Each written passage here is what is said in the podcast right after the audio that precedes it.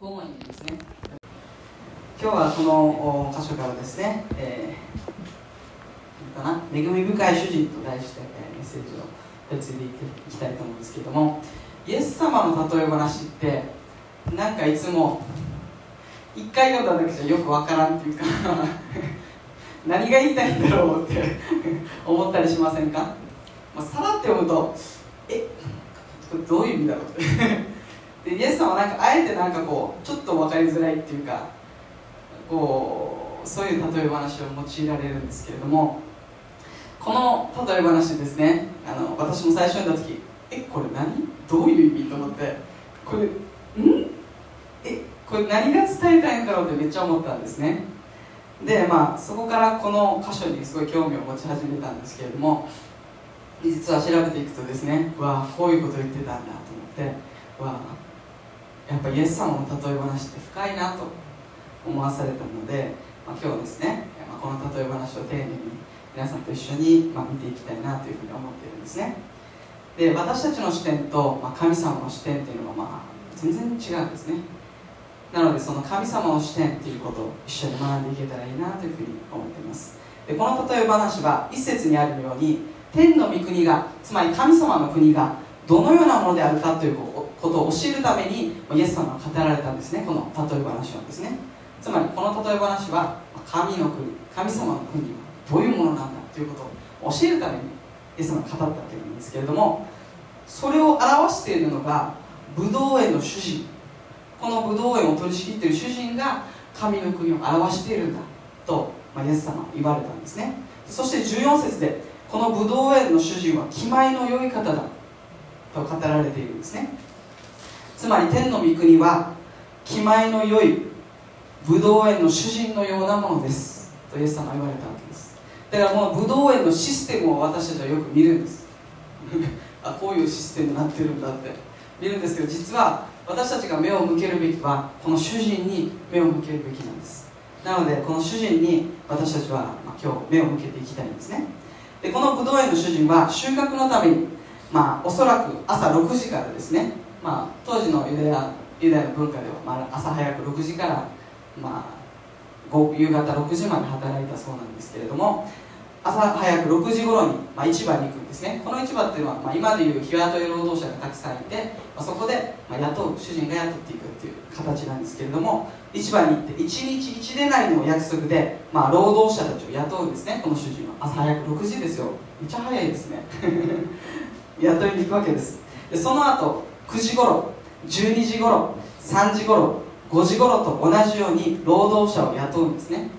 しかしこの6時以降つまり9時12時3時5時の労働者に対してはこの主人は相当の賃金を上げるよと言ってるんですね。そのことを約束して、えー、彼らはまたその武道園に行って働くわけなんです。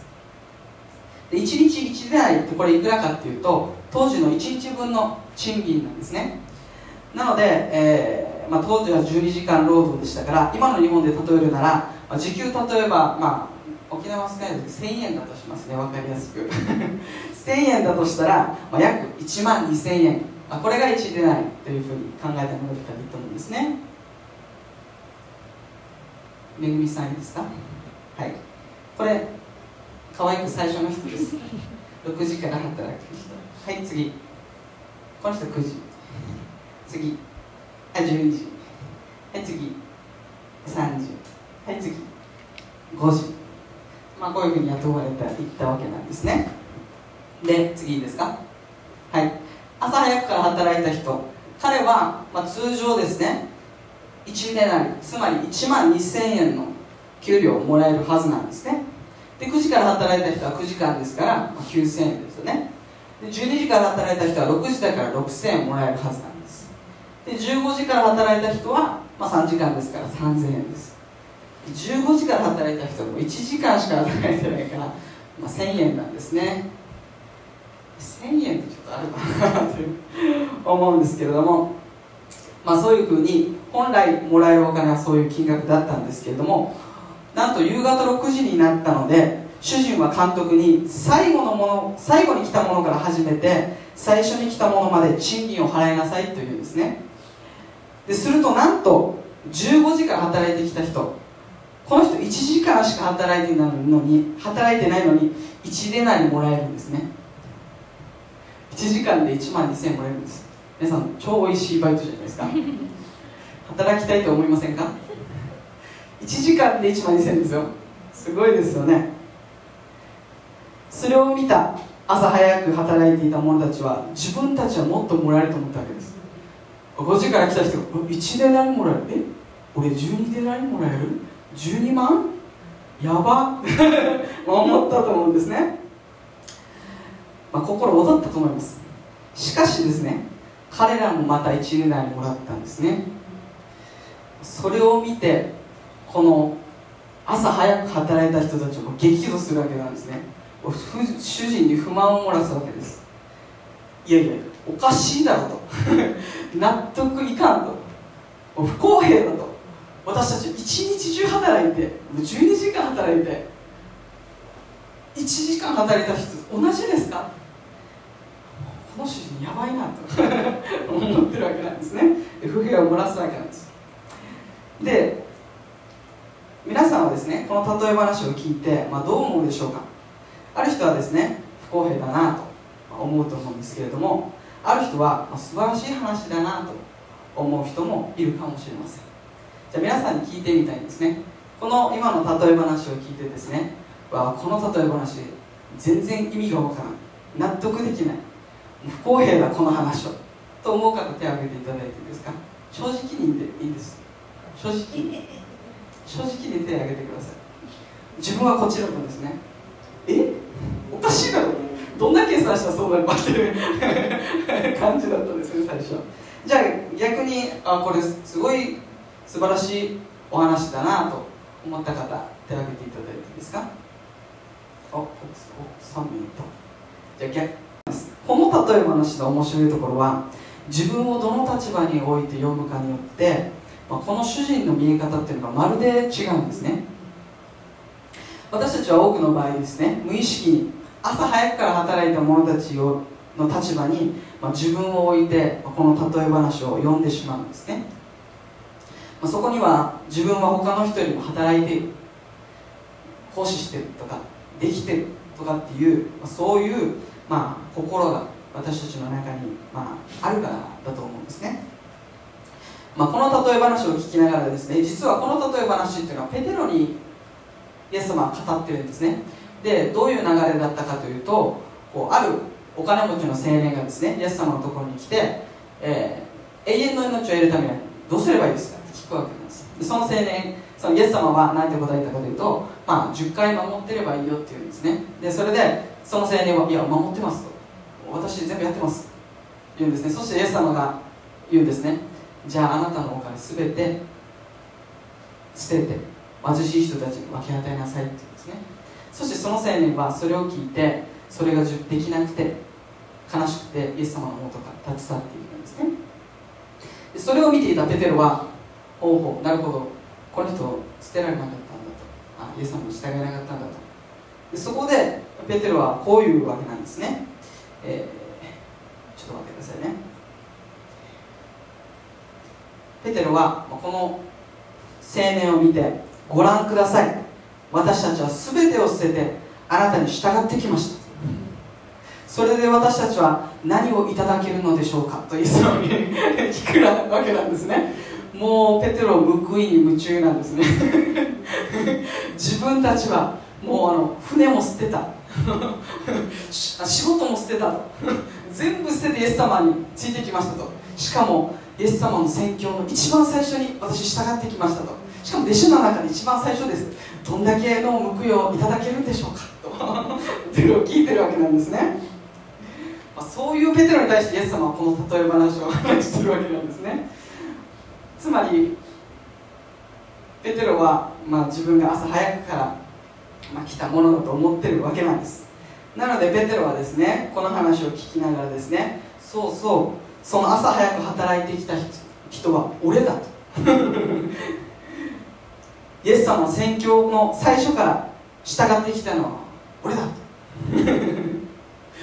まあ思ったと思うんですね。しかしですよ。全員に一デナリが支払われたって話を聞いてえっ？て思うんですね。えもしかして最初からイエス様に従ってきた俺たちとこれからイエス様に従っていく者たち同じ祝福受けちゃうの？って思いがけるんですね。そして同じほどの報い受けちゃうの？え納得できない。不 公平だと。ペテロも絶対思ったと思うんですね。でもですね私たちもまあペテロのように思いちゃれると思うんですけれどもしかしですねよく冷静に考えるとですねこの朝早く来た者たちっていうのは最初から主人と一でなりの約束で、まあ、契約を結んだわけなんです。なので実際はですね彼らは何も損してないわけなんです。し不当な扱いを受けたわけでもないんです。けどやっぱりですね1時間働いたものが1デナリ見たら12デナリと思っちゃうんですよね。実は主人はただただ後の者たちにも恵みを注ぎたかった。そして主人はただそれをしただけなんですね。この最初の人たちに対しても神様はあこの主人はですね公平にまた正当に扱っているんですね。じゃあですね後の人から来た立場で考えてみましょう。後から来た者たちはですね確かに1時間しか働いていません。5時から来た人たちはですね。しかし仕事が嫌で彼らはそうしたんじゃないんです。しかももう仕事大嫌いだから一日中ブラブラそこを歩いていたわけじゃないんですね。彼らは朝早くから立ち市場に立っていたんです。えなですけど9時になっても12時になっても15時になっても誰も雇ってくれないんですね自分のこと。で彼らは仕事がしたくてしたかったにもかかわらず誰も雇ってくれないということをその孤独と悲しみを彼らは抱えていたんです。そしてもう諦めかけた。もう今日はもう誰も雇ってくれないなって。あと1時間働いたとしても1000円しかもらえない。ああどうしようかな今日と思ったと。思うんですねそんな時にこのブドウ園の主人が声をかけてくれるんですね。何してるんだと。あなたもブドウ園で働きなさいって言うんですね。そして彼は働くことができたんです。1時間でもいい働きたいと彼は思ったと思うんですね。そして1時間働いて1000円かなと思ったら1デナリもらえたわけなんです。この後の人の立場に私たち自分自身を置くとしたらもうこの主人本当に憐れみ深い。いや感謝しかないなと思うと思うんですね。じゃあちょっと考えたいんですけどなぜ彼この5時に来た人たちですね。なぜ彼らは彼らのことを誰も雇ってくれなかったんでしょうか。聖書にその理由は書かれていません。でももしかしたらですね、まあ、たまたまその日どこもいっぱいだったのかもしれないですしもしかしたら彼らは体が細くて、まあ、痩せこけて、とても仕事ができそうなタイプではなかったかもしれません。見た目がですね。だから、まあ、誰も雇ってくれなかったのかもしれません、まあ、そう考えるとですねこの主人はですねもうすごい憐れみを注いでるわけなんです。多分ですね別にそんなに5時あと1時間なんてもう残りの人全員頑張れで、まあ、押し通せたと思うんですね。しかし主人は多分3時に行った時にまだ誰も雇われてない人たちいたなと思ったと思うんです。そして気気になったと思うんですね主人は。あの人たち大丈夫かな？今日誰も雇ってくれてないのかな？もしかしたらまだ雇われてないのかな？と思って主人は一番に行くわけなんです。そしてやっぱり誰も雇ってくれない人たちがいてそういう人たちを多分主人は全員雇ったと思うんですね。まあそのことをですね、まあ、考えるときにこの主人の憐れみ深さそして恵み深さっていうのが本当に、まあ、この例えはよく上手に描かれているんですね。彼らはこの主人と出会い、またこの主人のもとで働けることはどれほど彼らにとって喜びだったでしょうか。もちろん最初から来た人も喜びだったと思いますよ。でも後に来た人たちはまあそれなんて言うんだろうな。本当に心から1時間でも働けることに感謝と喜びがそこにもあったと思うんですね。1時間という短い労働だったかもしれません。しかし彼らはおそらくですね感謝の気持ちいっぱいで精一杯その1時間を働いたと思うんですね。人はですね自分の費やした労苦と時間によってまあ、評価します。私たちのこの生きてる世界っていうのはそういう世界ですよね。皆さん時給、まあ、日給の人もいますけど 私は時給時給ですよね。オーナー日給ですか？時給だと思うんですけども。両方。はい両方です。私もですねあのちょっと思いこうそんなことあったかなって考えたらちょっと思い出すことがあって今あの夜の飲食店で働く人なんてあまりいないんですよね。飲食店ですら募集かけても全然来ないんですけど夜中の仕事ですからなおさら来ないんですよね。なのであの時給高いんです。1200円。おお沖縄で1200円。すごいですよね。めっちゃいいなと思うんですけれども私はおそらく1200円以下なんですね。時給あ違う？あそう。本当？そこほど変わらないんです。で自分は思ったわけなんですねある時なんであんまり給料変わらないんだ 時給変わらないんだろう俺の方が働いてるしやることも多い多いしできることも多いのにあれなんで時給一緒ぐらいなんだろうなと思ったりするわけなんですね。すごい先のものの気持ちが分かるんですけれども。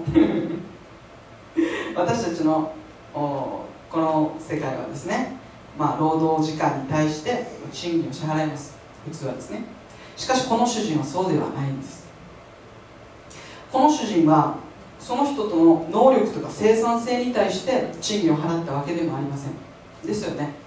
この15時の人たちがだけがめちゃくちゃスーパーエイトだったっていうパターンはないんですよね。多分。この15時の人全員あの生産性マックスでこの9時の人があ6時から来た人がもう全然やる気なくて生産性なくてもう生産性ちょっとあの全然違うからもうみんな一緒でなりっていうわけではないと思うんですね。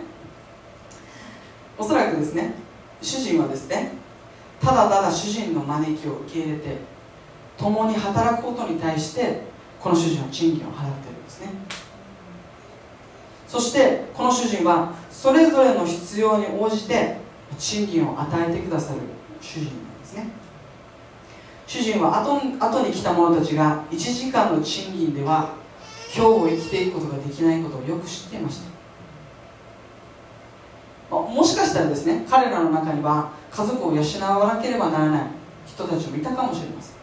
そう考えるとですね1時間のこの1000円の賃金では生活できないわけです。主人はですね一緒に働いてくれた全ての人がちゃんと生活していけるように必要に応じて与えたいと思ったんです。多くの多く必要なものには多く与え少し必要なものには少し与え。るんですね。なので主人は後のものにも一でなり支払われたわけなんですね。さあ皆さんこの例え話納得いかない不公平な例え話でしょうか？それともいや素敵な例え話だなと思うでしょうか？いや納得できないなそれでももう聞いたけど納得できないな不公平だなと思う方手を挙げていただけますか？おみんな？おみんな？本当？本当？あいたいた。いたいた。一人いたよかったよかった。ちょみんなが養ったら逆にちょっと困る困るっていうか本当かなって思ってしまうんですけど。いやこの話改めて聞き直すと後の者の立場に自分を置くとあ本当に素敵な例え話だなと思った方手を挙げていただけますか、はい。ね、これが神様の視点なんです。私たちの視点はいつも自分からしか見えません。しかし神様の視点は全ての人が生きるように全ての人が満たされるように自分自分のことよりもこの招き主人の招きに応えてくれた全ての人が生きるように。主人はそういう視点を持って一人一人に一人一人に必要をちゃんと分かってくれてるんですね。そして一人一人に必要な分の真理を与えてくださる。そういう主人なんですね。私たち人間はですね自分からの視点しか見れないんですから。やっぱりこう先のものに自分を置いて全く気になると。思ってしまうんですけども神様の視点を私たちは知るときに私たちの視点は広げられその人の背景を理解し受け入れていくことができると思うんですね神様の恵みは時に私たちにとって不公平に思えるほど大きくて豊かなものです。そして天の恵みはこのブドウ園の主人のように神の恵みがあふれる世界なんですね。この例え話は自分を先のものに置くと主人を不当な扱いをするものに見えます。しかし自分を後のものに置くと途端にこの主人が本当に恵み深く憐れみ深い主人だということにふうに思えてくるんですね。すごい面白いですよねこの例え話私たちが信じ信頼するお方はこの武道園の主人のように恵み深く憐れみ深い神様。つまり私たちが信じる神様は恵みの神なんですね。私たちはこれを忘れてはいけません。私たちもですね時にこの信仰生活を歩んでいくとですね神様全然不公平じゃんと。あの人にはめっちゃ恵み注ぐのに全然自分の祈り聞いてくれないとか。そういうふうに思うわけですね。でまあ自分が調子いい時はいいですよ。調子あんまり落ち込んでる時はですね他の人が祝福されてるのを共に喜べなかったりするんですね。神様なんで自分には？信仰が足りないからですかとかそういうふうに考え始めてしまうんですね。しかし忘れていけはいけないのは私たちの神様は変わることがなく恵み深いお方である。恵みと憐れみに富んでおられるお方である。ということを私たちは忘れてはいけないと思うんですね。教会の中でもですね先に救われた者と後に救われた者たちがいると思うんですね。ね。いると思うんですね。しかし先に救われた者も信じた時は後のものだったんです。つまり私たちは時に後のものであり時に先のものになるということです。ある人が先のものである人が後のものっていうわけじゃなくて私は思うにですねこの例え話はですね実は自分たちは後のものに自分を置いたり先のものに自分を置いたりしながらこういうふうに行ったり来たりするんじゃないかなと思うんですね。時に本当に神様は恵み深いなと思ったら時にはいや神様は全然不公平じゃんと 思ったりするんですね、まあ、そういうふうに行き来するんじゃないかなと思うんですね。私たちは自分が後に来たものであることを忘れやすいものです。自分が後に来たものなのにクリスチャン歴が長ければなればなるほどそのことを忘れてもう6時どころかもう前日の夜中ぐらいに働いたぐらいな感じで思ってる人もいるんですね。もう私は大丈夫ですみたいな完璧ですそうじゃないですね。みんな後のもだったんです。そして今も後のものなんですね。自分がどれだけ奉仕してきたかどれだけ捧げたかどれだけ従ってきたかという自分の働きに基づいて報いや祝福を求めてしまう。それは今日の例え話に出てくる先のものに自分たちがなってしまっているその姿なんですね。しかし大切なことは後から来て報酬を受けた者たちだけではなくて早朝から働いた者たちも主人の一方的な行為によって声をかけられたわけなんです。そして雇われたんです。そして約束された賃金をいただくという恵みを彼らもいただいていたんです。しかしその恵みを忘れて彼らは、まあ、不当だというんですね。私には全然恵み注いでくれないと。神の恵みを忘れてしまうんですね。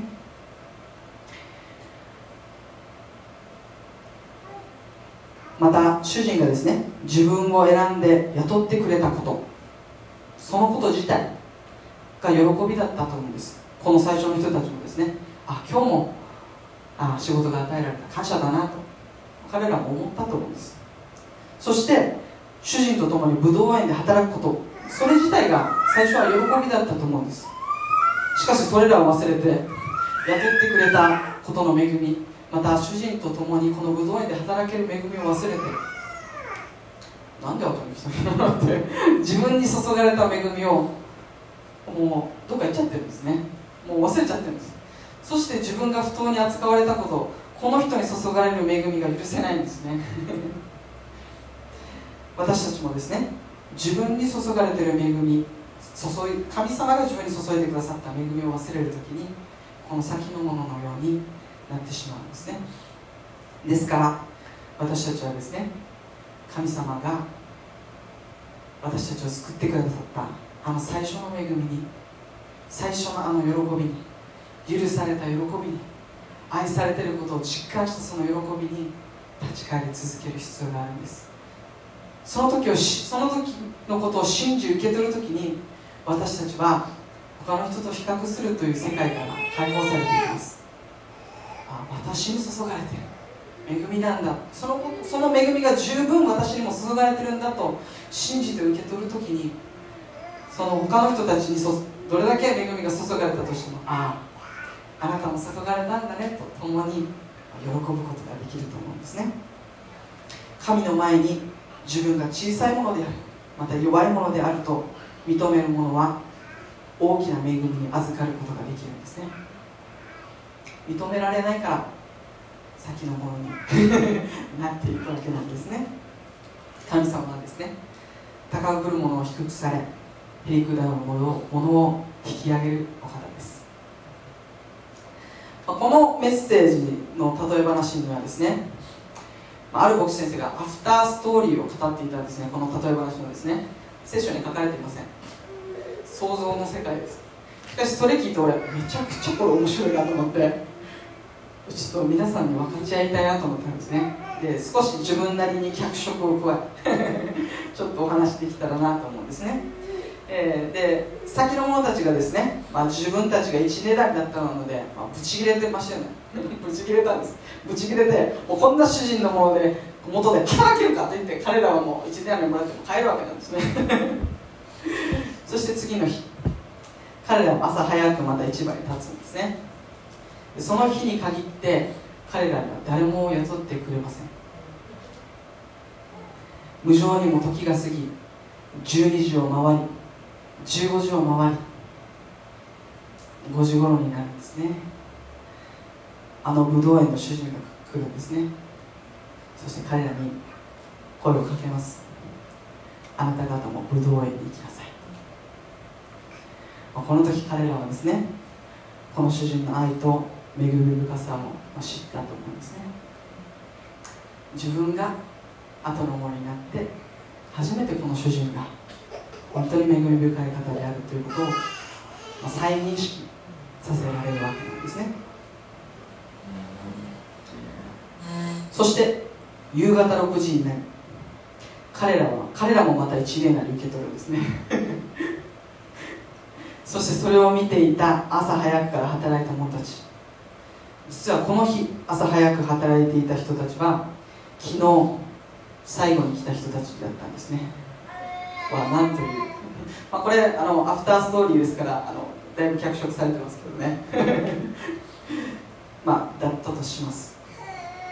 そして彼らは彼らに対してこういうんですね。いやこの主人本当に素晴らしいよなと。恵み深い方だよなと。この主人のもとでこれからも一緒に働こうぜと。彼らは言うんですね。そして彼らは共にこの主人のもとで働けることを喜んだんですね。私たちもそういうものでありたいなと思うんですね。私たちも時に先のものになってしまったりまた後のものに私たちの姿があったりするんですね。しかし後のものであったり先のものであったりそういうふうに聞きしていく中で私たちのその競争心だったりまた人と比較してしまう心がどんどんどんどん溶かされていってあ自分に十分な恵みを神様が注いでくださっているんだ。私の恵みはあなたに十分である神様が私たちに日々必要な今日必要な恵みを十分に与えてくださるということを、まあ、信じ受け取る時ですね。比較せずに共に喜ぶ交わりが生まれてくると思うんですね。神様はそれを私たちに願っています。自分の恵みばっかり固執するとですね他の人5時の人5時の人あ5時の人まあまあまあ12時までは許そうと。12時以降はもう許さんと。そんなのもう引けばんと思ってたら彼らは一緒に働けないんです。しかし彼ら一人一人がですねこの主人が本当に恵み深くて一人一人に必要なものを与えてくださるそういう主人だということを知っていく時に後のものも共に働くことができるんですね。私たちもですね、まあ、そういうものでありたいなと思うんですね。私たちも時に後のものにされたり時に先のものにされたりすると思うんですね。しかしそうやって行ったり来たりしながら少しずつゆっくりと共に神様の恵みを喜ぶものへと変えられていくと思うんですね。そして私たちがそうやって神様の恵みの視点を学んでいくことができると思います。私たちは天の御国の視点神様の視点に立って物事を見ていくことが大切です。また物事だけじゃなくて私たちの関わる一人一人に対してですねこの神様の目線恵みの視点でその人を見てその人の背景をも理解しようとする心を持って受け入れていく。神様がその人を恵みによって見ているその目で同じように見ていくことが大切なんですね。そしてその視点とはそれぞれの必要が満たされて全ての人が命に命にあふれることを、まあ、願う視点なんですね。私たちはお互いを見て嫉妬するのではなくてですね共に神様の恵みを喜ぶものでありたいと思います。そして後に来たものを祝福するものでもありたいと思うんですね。そしてこれからもですね神様の恵みの中を生かされて恵み深い神様と神の国のために共に働くものでありたいなと思うんですね。大切なのはこの武道園で主人と共に働くことができる喜びを忘れてはいけないということです。この主人が一方的に私たちのところに近寄ってきてくれて声をかけてくれて本当は受けるにふさわしくなかった私たちをたくさんの恵みを注いでくださって私たちの全ての罪を許し永遠の命を与え神の子としての新しい立場を与えてくださった。この恵み深い主人に私たちはこれからもこの方と共に歩んでいきたいと思います。お祈りします。愛する天のお父様あなたの皆を褒めたたえます。今日の御言葉を感謝します。私たちは自分の視点からしか物事を見ることができない小さなものです。神様どうぞあなたの豊かで大きな恵みの視点を学ばせてください。自分自分ではなくて本当に人を全ての人が生かされていく神様の心を私たちが知り受け取りそして共に神様とのために働いていくことを私たちが一緒に喜んでいくことができますようにどうぞそういう交わりがこの教会の中に本当にあなたが豊かに育ててください。育んでください。